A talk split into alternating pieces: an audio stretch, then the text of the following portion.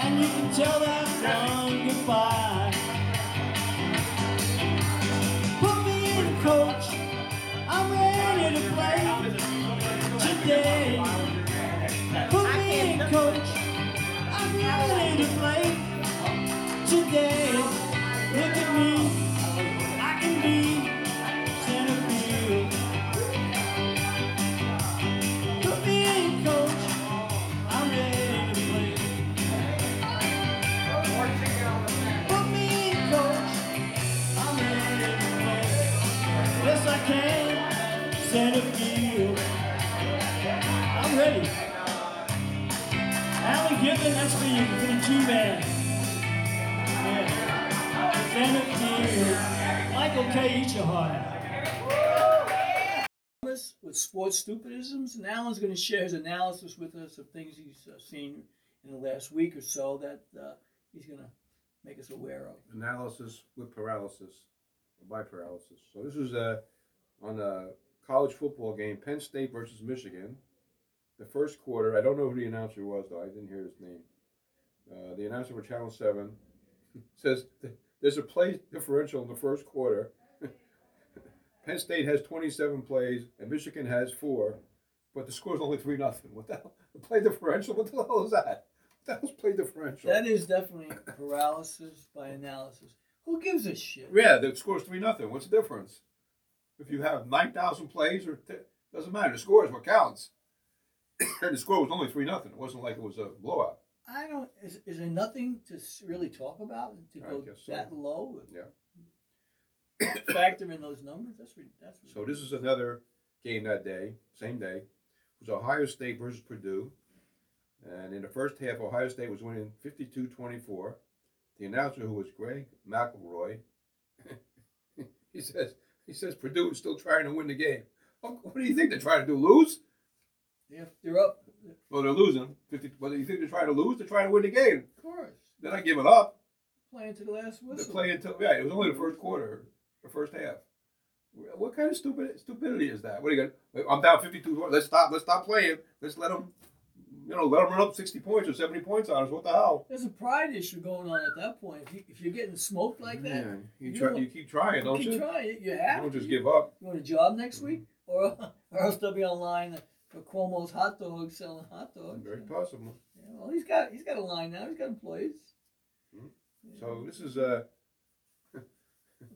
Tony Tony Stupid Romo, who got his huge contract. and Why would you call him Stu? Because he's not a good announcer. You really He think? might have been a good player, but he's not a good announcer. So he, he didn't make the, the adjustment. no, I think he's got to adjust his toupee. Is what he's got to adjust. Because that hairpiece he's got on looks pretty terrible, man. Let me tell you. Well, he's in the booth. Yeah, he's If in he the booth. wasn't in the booth, It would blow off. it From would him. blow up. So second quarter, the Packers versus the Seahawks on Monday night. I believe it was Monday or Sunday night. Sunday night. I think. And uh, the Packers are leading three nothing. And Tony Romo, in his great wisdom, says, "Now we have a game." What, what are you talking about? The score's three nothing. What are you talking about? Now we have a game. Now Oh, we have a game. What kind of stupidity is that? I've got one in, that, in uh, the game on uh, Sunday. Yes, uh, Green Bay was playing, right? Yeah, And, Mm-hmm. that's the uh, game. you- You watched the game, right? Green Bay and Seahawks. Yeah, it was Sunday. Sunday night, I believe, wasn't But yeah, Sunday night. And, and the Seahawks, uh, they try as they may, they couldn't get anything started. They were talking about how their quarterback had been hurt, and it? uh, Yeah, he had hurt his thumb. Yeah. and he hurt his thumb. And I could see that, you know, it was really gnawed up his thumb. But the score is seventeen nothing. Just a two minute final, war, you know, warning. Right. And Jim Nance, in all his splendor and his wisdom, says, "Well, it's seventeen in Nothing. favor of you know Green Bay, Right. seventeen nothing, and Aaron Rodgers is pitching his shutout. He'll Is he be playing back." baseball? I'm like, How many "Huh?" strikeouts does he have? and we go into a commercial. How many batters did he walk? That's what I was wondering. I was like, what? All right, okay, so uh, is he got a perfect game going like Right, Don perfect Lawson? game, Right. I mean, A no hitter? that made no sense. Well, that's because Jim Nance doesn't make Well, Jim, that's talking about Jim Nance. The same game, Jim Nance, uh, they're taking a break, and he says, We'll be back in 30. Is that 30 seconds? Is that 30 minutes? 30 days? What? 30 hours? What? I mean, you, would- you would assume it's 30 seconds, but that's not the point. You don't assume things, you freaking asshole. You know what assume spells? You gotta finish. Make an your- ass out of you, you and me, That's exactly what it dumb did. jerk. You could have came back thirty days later. That's right. Maybe you should, the way him and the other guy are announcing. It could be. So this was uh, Channel Four. Uh, I believe this was the Chiefs and the Raiders game. And Channel Four is having they're having like a pregame show, and it- they got a countdown to the game. Do we really need a countdown? We know the game's going on in like five minutes. Do we really need a game? You know, four minutes and fifty-four seconds, four minutes and fifty-three seconds. I mean, what? We know the game's starting in five minutes. Why? Why would you need a countdown for the game? You I'll want to tell, be E ESPN Junior? I'll tell you why they do it. Soccer. Like at the Premier League, if you watch the Premier League games, Yeah. they have that like the intro to show, and they'll say it, and they'll thirty minutes and it's coming. So yeah, I mean that's that's that's, That's E a sporting- ESPN does that though. I don't know. Okay, well a lot of them didn't do it. Yeah. And then um, the same night, Al Michaels, on s- a Sunday night game, Chiefs versus the Raiders, says Las Vegas is the glitziest city on the planet. Based on what?